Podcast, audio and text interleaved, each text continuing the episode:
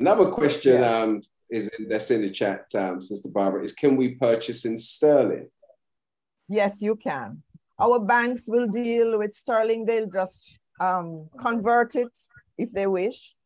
Um, it's about 160, 69 to 1 um, in Jamaica right now. So you'll get very good value for your money. When, when overseas people come in, they just clean up everything. So mm. you're welcome to come in and clean up as much as you want to.